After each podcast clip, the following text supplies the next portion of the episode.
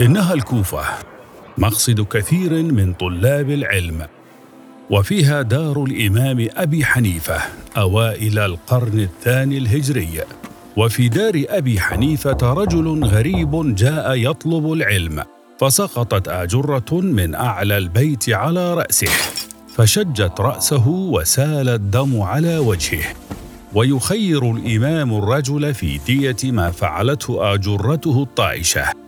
فماذا كان جواب الرجل؟ نحييكم في بودكاست متكأ من أصول. متكأ من أصول. لنروي لكم بعضا من قصصنا الملهمة.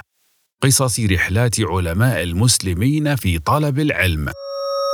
في هذه الحلقة حديثنا عن الإمام الفقيه عبد الله بن فروخ القيرواني رحمه الله. فقيه عبد الله بن فروخ القيرواني رحمه الله.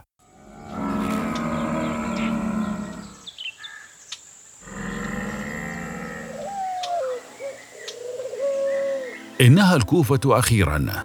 الطريق من القيروان إلى هنا مضن وقد يستغرق أشهرا. ولكن كل هذا يهون إذا كانت النهاية أخذ العلم عن سليمان بن مهران الأعمش أحد أكابر شيوخ عصره. يسأل القيرواني عنه فيجاب إن الأعمش قد غضب على أصحاب الحديث وحلف الا يسمعهم مدة. ويلح القيرواني في الطلب ويتردد على باب الشيخ مرة بعد أخرى عله يرق له ولكن من دون جدوى.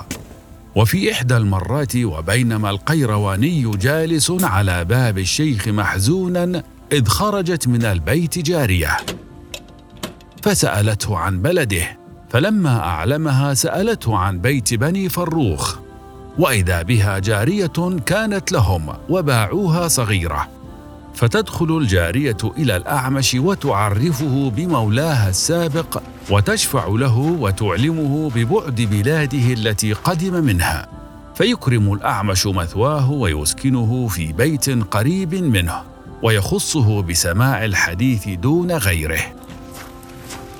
لا يكتفي القيرواني بما سمعه من الشيخ فيتجه إلى أبي حنيفة ويصيبه في داره ما يصيبه.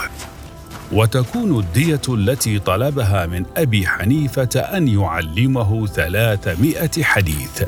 فلله در عبد الله بن فروخ. كيف صبر وألح حتى نال هذه الدرجة العالية من العلم.